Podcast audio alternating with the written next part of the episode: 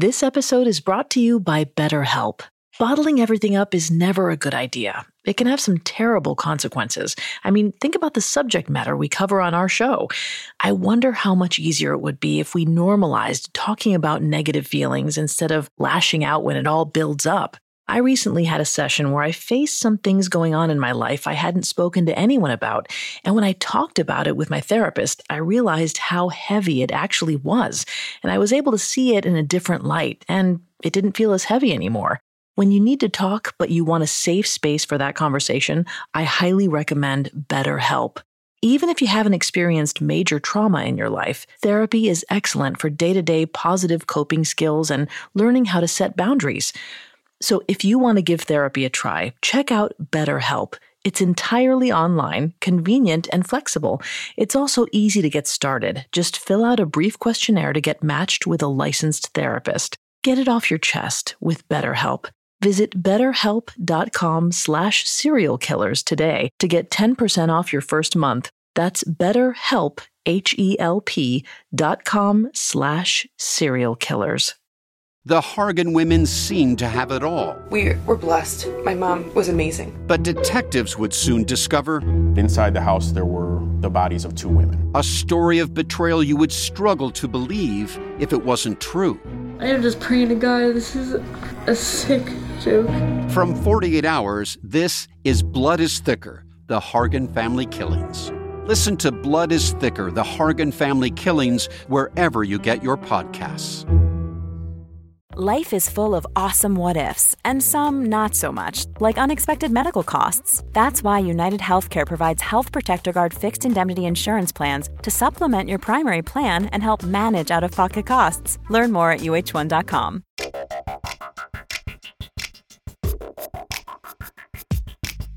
Hi, I'm Greg Polcyn, and this is Serial Killers. Today, we're going to take a deep dive into the life of Harold Frederick Shipman, otherwise known as Dr. Death. I'm here with my co host, Vanessa Richardson. Vanessa's not a licensed psychologist or psychiatrist, but she's done a lot of research for the show. Hi, everyone.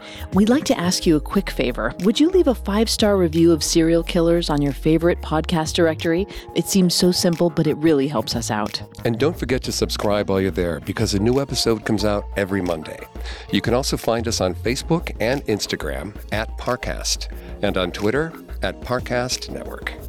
Due to the graphic nature of this killer's crimes, listener discretion is advised. This episode includes dramatizations and discussions of murder and assault that some people may find offensive. We advise extreme caution for children under 13. Doctors are some of the most exalted members of our society. Rigorously trained and universally respected, doctors represent the best parts of us. They're the friendly face during an annual checkup, the ones who selflessly care for us when we can't care for ourselves. Above all else, we trust our doctors. We know we can trust them because doctors are hardwired to value beneficence, the ethical term for doing good. Before any good doctor can don their scrubs and stethoscope, they must recite the Hippocratic Oath. Quote, I will use my power to help the sick to the best of my ability and judgment. I will abstain from harming or wronging anyone by it. I will not give a fatal draught to anyone if I am asked, nor will I suggest any such thing. End quote. But what happens when a doctor goes against his oath? What happens when our trusted doctors become murderers? Thoughts of Thomas Harris's character, Dr. Hannibal Lecter, might come to mind, the famous fictional psychiatrist who mutilated and cannibalized his patients. That's the kind of gruesome killer we're used to hearing about, the kind that's easy to call a monster. But today, we want to explore a different type of killer, the practitioner of beneficence who became a maleficent force and managed to murder for over 25 years virtually undetected. Worse still, he was welcomed into the homes of his victims, lauded and praised for his work, and considered a pillar of the community. Before his first year as general practitioner was through, Dr. Harold Frederick Shipman went from promising to help the sick to actively harming them. Over the course of his nearly 30 year career, Shipman would go on to kill over 200 of his patients. Patients who trusted him, patients who liked him. patients who had no idea that their visit from the good doctor would be their last. We put our lives into the hands of our doctors, but between the years of 1975 and 1998, Harold Shipman took that trust and used it against the people of England, allowing him to carry out his murderous urges. Today, we'll dive into the life of Britain's most prolific serial killer, Dr. Death, a monster hiding in plain sight. It's hard to believe that anyone would go through that much training and schooling to become a doctor would throw it all away by becoming a murderer. Has this happened with doctors before? It has. There's actually a word for it clinicide. This is a practice common enough to warrant a name, though not common enough that the average citizen should have to worry about it. I don't know. I might be a little cautious the next time I go in for a checkup. Does clinicide tend to manifest itself in the same way? The way that Shipman killed his patients? Well, it depends. Forensic psychologist Richard Kaplan categorizes a few different types of clinicide. There are mass murder doctors who commit murders under the protection of their country, usually during times of war or genocide. Uh, so, someone like Joseph Mengele.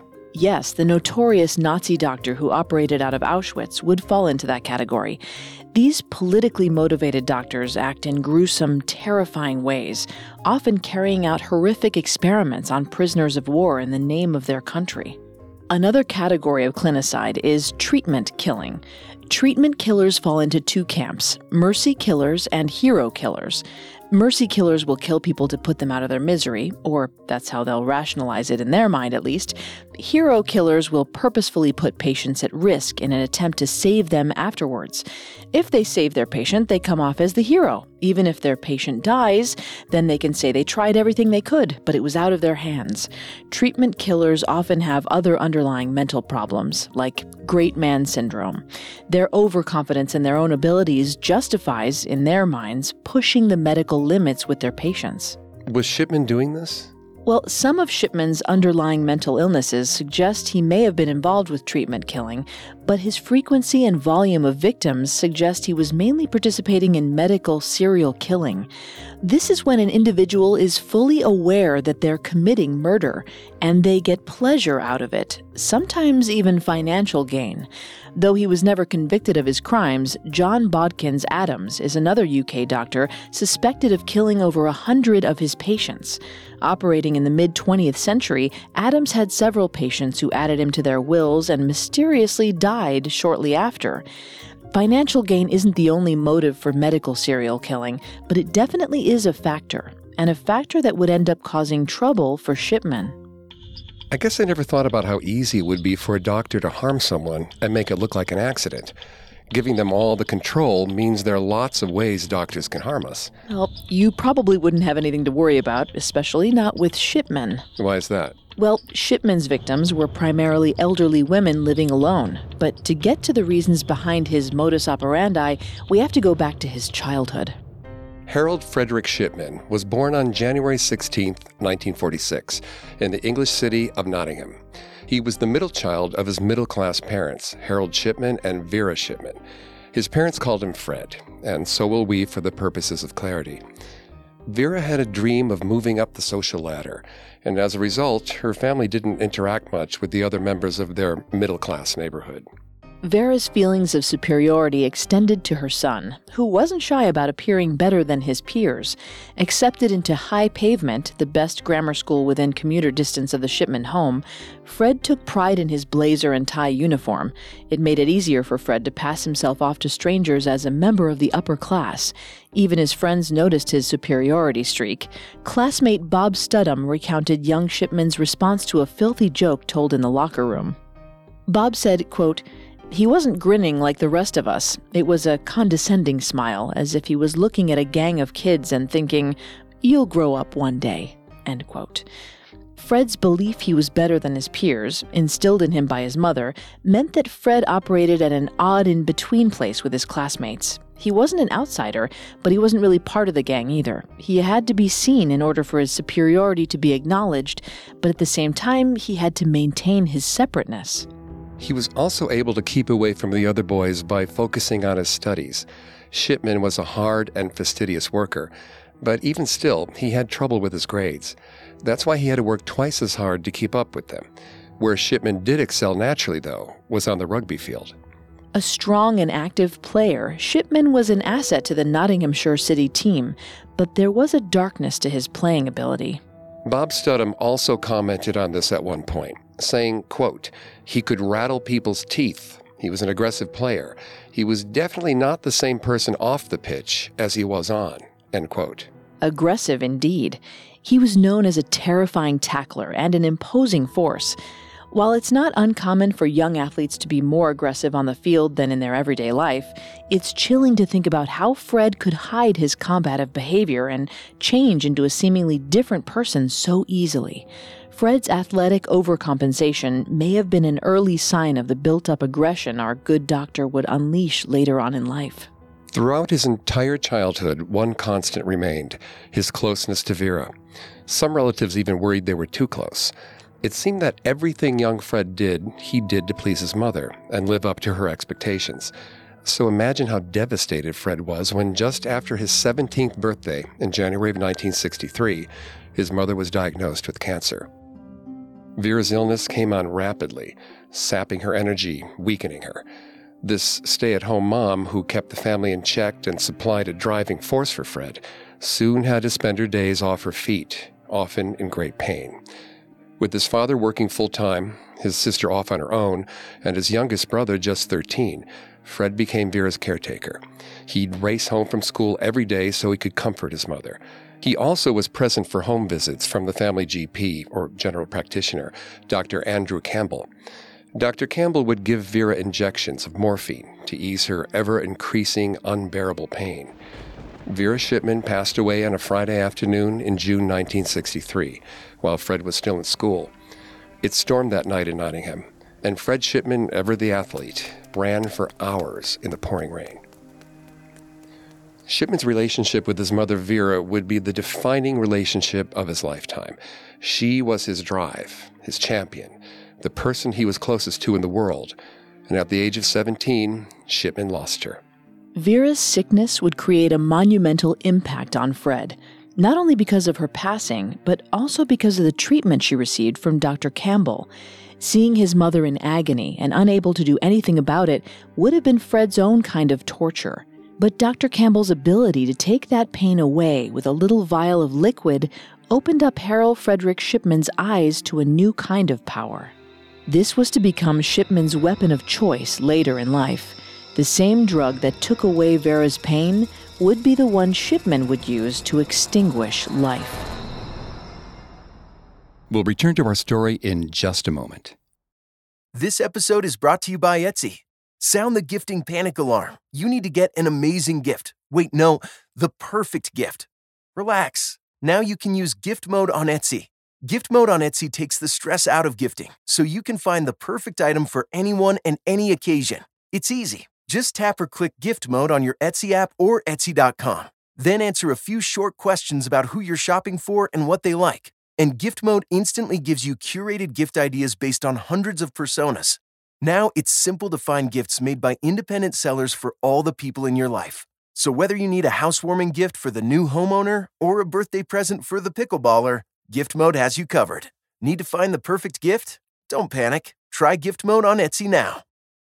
Hi, I'm Daniel, founder of Pretty Litter. Cats and cat owners deserve better than any old fashioned litter. That's why I teamed up with scientists and veterinarians to create Pretty Litter. Its innovative crystal formula has superior odor control and weighs up to 80% less than clay litter. Pretty Litter even monitors health by changing colors to help detect early signs of potential illness. It's the world's smartest kitty litter. Go to prettylitter.com and use code SPOTIFY for 20% off your first order and a free cat toy. Terms and conditions apply. See site for details. And now back to serial killers. Fred Shipman's desire to pursue medicine was seen as a direct response to his mother's death. As we mentioned, Shipman's grades were never the best in the class. By the end of his time in grammar school, he had a B in physics, a C in biology, and a D in chemistry. Despite these poor marks in science, he was accepted to Leeds University to study medicine. Partially because there was a shortage of doctors in England around this time. That's true. Plus, if there's anything we've learned so far about Shipman, is that he was a very hard worker. Shipman arrived at Leeds University in 1965 at the age of 19. It was at Leeds where Shipman would meet his eventual wife, Primrose Oxtoby. Primrose was a somewhat homely girl, unfamiliar with attention from boys. This lack of male interaction also came from her family, a religiously conservative bunch that kept to themselves. That's why starting school at Leeds, even if it was just for a certificate in art, gave her more of a sense of freedom and of courage. After months of flirtatious glances on buses and around Wetherby, Primrose mustered up the courage to ask him out. She was only 16. Their relationship escalated rather quickly, and within a few months, Primrose was pregnant. And this was in the 60s when only about 8% of children were born out of wedlock. Exactly. It was a scandal for the Oxtobys, certainly. But Fred was surprised by his family's outrage also. His father even insinuated that he was glad Vera had died and wouldn't have to see this. You have to understand Fred's state of mind at this point in time. His mother's death felt like an abandonment. He was all alone in the world, and Primrose felt like a distraction from that. He needed her. On November 5, 1966, five months after the pregnancy had been announced, Harold Frederick Shipman and Primrose Oxtoby married. Throughout the rest of Shipman's time in medical school, he would have a wife and a daughter to come home to. And although his feelings of abandonment had subsided, he still had a pain that needed numbing. While still in grammar school, Shipman had taken up a habit of generously applying Sloan's liniment on his aching muscles in the locker room. Eventually, he started inhaling this tingling rub right from the container. As a boy, Shipman started to realize that there were other methods of escape besides just getting drunk with his classmates. He could use other substances to achieve different effects, hinting at some of his later problems to come. While he was encouraged by his professors to perform experiments on himself, he went back to where his fascination with medicine started. One night, while Primrose and his daughter slept, he injected himself with morphine so he could see how his mother's pain was relieved. Over the course of his first year of residency as a junior houseman at Pontefract General Infirmary, this casual experiment would turn into a full blown addiction. He moved from morphine to an easily available opiate, pethidine, or as we in the U.S. would call it, Demerol. Shipman's growing dependence on this drug was frightening, although it was recommended to take a dose every four hours. During this time at the hospital, Shipman was shooting up every two hours, sometimes adding alcohol into the mix. In 1974, Shipman moved his family, now including a newborn son, to Todmorden so that Shipman could join a small group practice. But here his addiction grew even worse. I'm going to be honest here, Vanessa. Right now, it's very easy for someone to feel bad for Fred Shipman. He lost his mother at such an early age. He developed such adult responsibilities when he was still a teenager. It sounds like he turned to drugs to get a little escape for himself. Well, plenty of people develop drug addictions without harming anyone. What's so alarming is that it revealed more of Shipman's duplicitous side. Soon he was up to 300 milligrams of pethidine a day, and neither his coworkers nor his family suspected his indulgence. This was probably because Shipman devoted lots of his time to ingratiate himself to others. A colleague of Shipman's, Dr. Anthony Babulal, would later note how unnerving this was to watch. One minute, Shipman would be cruel to a coworker, the next, he would tentatively listen to a patient. His ability to turn his personality on a dime was startling. But it seemed to work. Though Dr. Babulal and some other practitioners may have been suspect of his social behavior, he was still popular among patients. And it was through his patients that he managed to procure his pethidine. It was a rather simple scam, actually. Shipman would overprescribe opiates for his patients, then kept the excess, allowing himself to get high whenever he wanted without amassing suspicion. It was finally in the quiet little market town of Todd Todmorden where Shipman had the kind of status he had always wanted but never gotten. He moved his family into a nice home. He joined the Rochdale Canal Society, and Shipman became one of the most popular doctors at his practice. As a junior partner with a confident bedside manner and a keen diagnostic eye that helped save lives, he also became well known with the younger patients as a doctor who freely prescribed amphetamines, even if his younger patients didn't quite understand what that meant. It seems that Shipman's experiments in drug testing extended beyond himself as he started testing the limits of what these younger folks could handle. Reports from locals say that Shipman was the man to go to if you wanted to get some slimming pills, which contained amphetamines. Shipman handed them out like candy. But this was just a side experiment that Shipman didn't put much time into, mostly because he was depressed. Even his increased dosages of pethidine weren't doing the trick anymore. Horrible feelings were getting worse for Shipman. With his depression deepening, Shipman was developing a taste for something darker. Reports differ on who Shipman's actual first victim was, but authorities suspect it may have been the first death certificate he ever signed. Ruth Hiley was a 72 year old woman in rapidly declining health who lived on the edge of town.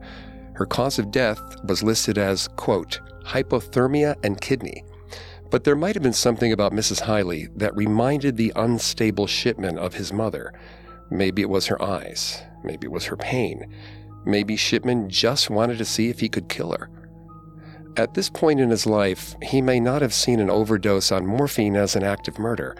He may have seen it as an act of mercy. Ruth Hiley died on May 10, 1974. His next act wouldn't be so merciful. Elaine Oswald, an attractive 25 year old, visited Dr. Shipman because of a suspected kidney stone but Shipman told her he'd like to draw some blood from her when she had a moment, to be sure. Shortly after Shipman stuck the needle under her skin, Elaine woke up on the floor, surrounded by Shipman and paramedics, informed that she'd stopped breathing. Shipman stayed with her on the ride to the hospital and by her bedside. Elaine's mother believed that Dr. Shipman saved his daughter's life. This, of course, wasn't the case. Shipman told the emergency responders that he believed Elaine had an allergic reaction to the Diconal he gave her, but really, he was just performing another experiment. Elaine Oswald would spend the rest of her adult life avoiding medicine, believing that she was allergic, as Shipman had told her. And Shipman would spend the rest of his murderous career targeting the elderly, the frail, those who could not fight back. His veneer of invincibility had been shattered by his unsuccessful assault on Elaine Oswald. It's uncertain if Shipman intended to kill Elaine, sexually assault her, or simply test the power of his drugs on a younger subject. But what is clear is that from this point on, Shipman would keep away from more youthful victims, instead focusing on the elderly, the helpless. Even then, Shipman wouldn't attempt any more lethal drug experimentation on his patients, or as he now saw them, his lab rats, until the new year. On January 21st of 1975, Shipman started the morning by visiting 73-year-old Lily Crossley for a checkup in her home. Following her exam, he went to the home of 84-year-old Elizabeth Pierce. He ended the day by checking up on 63-year-old Robert Lingard. All of these patients were in relatively good health for their age. All of them died within minutes of being visited by Dr. Shipman. The causes of death listed by Shipman were all varying degrees of vague a heart attack, a hemorrhage, cancer. This day marked a significant uptick in Shipman's murderous spree. It's chilling to think that this day came just seven days after Shipman's 29th birthday, a present for himself. After a tumultuous childhood and a long seated sense of otherness, Fred Shipman had finally found a way he could play God. These years spent in Todmorden were a happy time in the Shipman family's life. Primrose would later say it was the happiest time of her marriage, partly because Fred, who had been so reserved and stoic before, had broken out of his shell, becoming a pillar of the community. His good naturedness probably resulted from his continued addiction to pethidine. Shipman's habitual use over such a long period of time, however, had its consequences. The good doctor started having blackouts. He would black out at work and at home.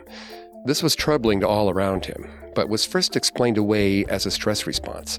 As the blackouts continued, he was referred to another doctor who diagnosed him with idiopathic epilepsy, or epilepsy of an unknown origin. Shipman's so called epilepsy had gotten so bad that he couldn't even use a car anymore. His wife became his driver and primary source of transportation. Not to mention constant support system, validating her darling Fred in all that he did. She would continue to support him even when he was caught for drug abuse and forgery. A clerk at the Todmorden practice first discovered the infraction when glancing at a drug ledger. It listed Shipman's name over and over, prescribing pethidine to patients for everyday uses. Strange considering the drug's prescribed use was primarily during childbirth. Dr. John Dacre, one of the partners at the practice, said he was horrified when he learned of Shipman's indiscretions. Not only that Shipman would forge documents in this way, but that he was stealing this much pethidine. The partners confronted Shipman with their new knowledge of his actions, asking for an explanation. Shipman never denied his actions. He only asked for forgiveness, a second chance. They did not grant it to him. Dr. Shipman's normally calm demeanor transformed in an instant to a raging, angry man.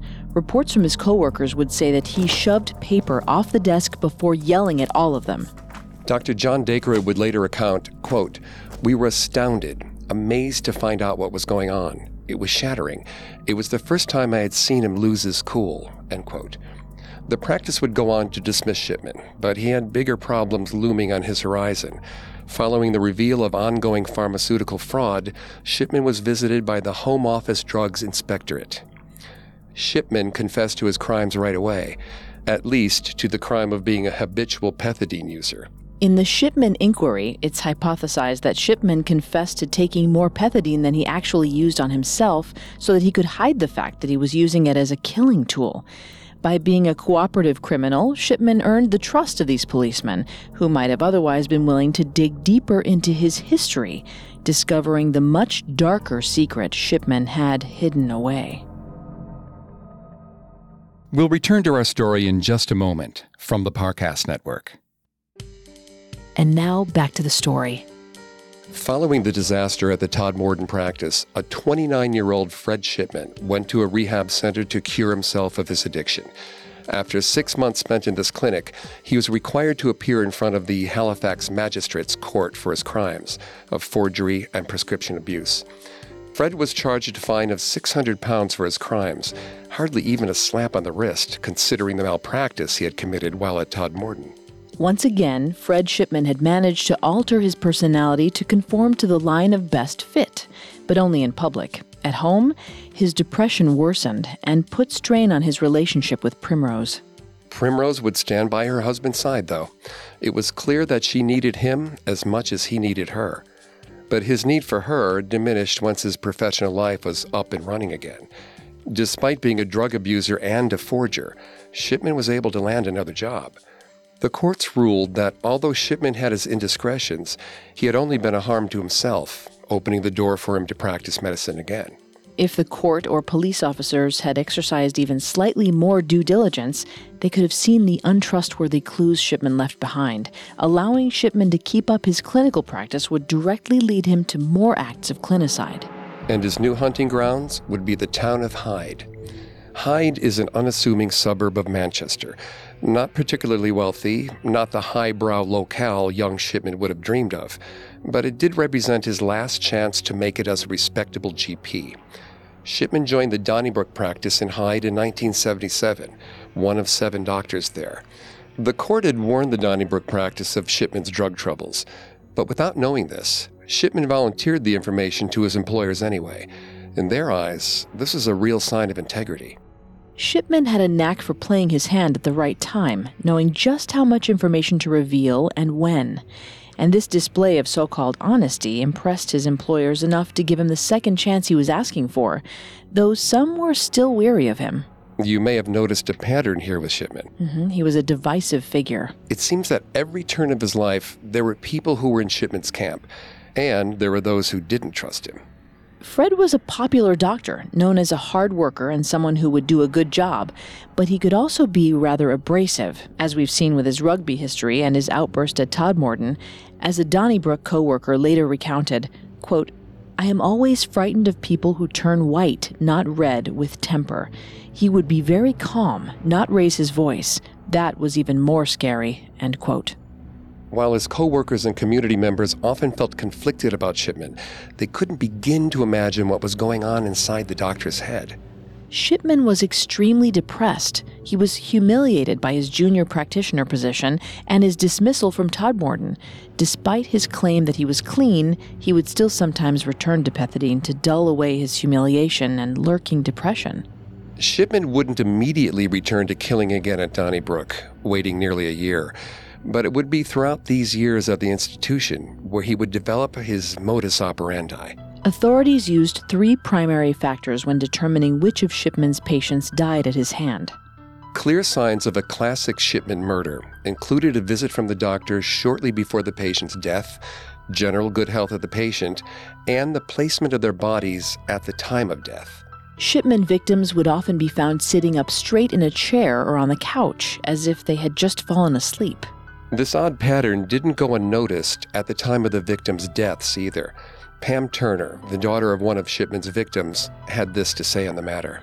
Quote, he said it was a possible heart attack that she'd had that morning, but I find it very strange because she'd driven down that day. And she seemed fine, you know, she'd been on the market and she'd spoken to a neighbor who said at the time she was okay.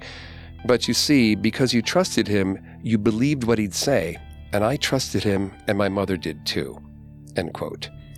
Shipman's position as a doctor and the implicit trust that comes with it is what allowed Shipman to kill for so long undetected. Do you think he longed for a position of power from a young age so that he could take advantage of that status? To use trust as a camouflage? Well, the thing about Shipman is that although we can learn a lot about him from events in his life and testimony from those who knew him, he never confessed to any of his own crimes. So, without Shipman's confession, we can't say for certain what his motives were. And with the volume of patients Shipman dealt with over the years, there are some cases where it's difficult to say for sure whether or not he dealt the final killing blow. Well, what we can see, though, is that statistically, Shipman mostly killed elderly women who lived alone. Sometimes these women would be in pain or have chronic illnesses. Sometimes they would be closer to death. From his time spent watching his mother suffer, Shipman may have took it upon himself to be the pain relief that he thought his patients deserved, to dispense relief and end suffering the way his ailing mother's doctor had so many years ago. But then there were the patients that annoyed Shipman, or that he saw as a burden, especially patients with mental health issues. Evidence suggests that Shipman even took out vengeance on patients who wouldn't heed his advice. These were the patients Shipman believed he could not fix, the ones that seemed immune to his authority as the master of his surgical domain. What's terrifying to think is that Shipman's murders were sporadic, dependent on his mood. Maybe depending on whether he had a nice dinner at home with Primrose and his now four children, whether the patient looked at him funny or reminded him of his mother. Mm, what's clear is that Shipman liked the power that came with playing God. And he could do it easily, too. Shipman knew he was committing murder. There was never any question about it. Otherwise, he wouldn't have worked so hard to preserve his self interest, altering the cause of death on death certificates and within the computer system at the Donnybrook practice. Shipman ramped up the pace of his murders in Hyde after starting work at the Donnybrook practice. In the 14 years that Shipman spent at the Donnybrook practice, from 1977 through 1992, authorities can confidently say that he murdered 70 patients. That figure doesn't even include suspicious deaths. It's fair to say that Shipman's appetite developed at Donnybrook. Shipman was such an effective killer here because he was so beloved by his elderly patients, well known for his bedside manner and the attention he gave them but having to work at a practice where he wasn't the sole proprietor began to weigh heavy on him. In Shipman's mind, he deserved better. He deserved to be the center of attention. And he needed to shun the watchful eyes of his coworkers. Though none of them could ever suspect the full extent of his activities, they did find his actions suspicious. He would often attend the homes of patients without being asked to, even just days after they had already been to the practice and deemed in good health shunning the need for a nurse, another witness. His colleagues were a threat to his murderous side hobby, the same way a coworker caught him forging pethidine prescriptions at Todmorden. One particular incident in 1989 may have been the real catalyst for Shipman's departure. At noon on November 6th, a nurse attending to a wound on 85 year old Joseph Wilcockson's leg found him sitting in his favorite chair, dead. His body was still warm. The bandage on his leg was disturbed. Shipman came over right away, his second visit of the day, though he hid this fact from the nurse. Just an hour before, he had been in that room, delivering a lethal dose of diamorphine to Wilcockson. Shipman altered the death certificate and his own patient logs to put time between Wilcockson's death and his own deadly visit, subduing his co worker's suspicions and confirming his own. it was time for Shipman to start his own practice. The office he would eventually open in 1992 would become a virtual chop shop for Shipman as his murders escalated to historic proportions, all while playing a dangerous cat and mouse game with the medical community. Despite the hundreds of murders Shipman would end up committing, only one of them would eventually lead to his downfall.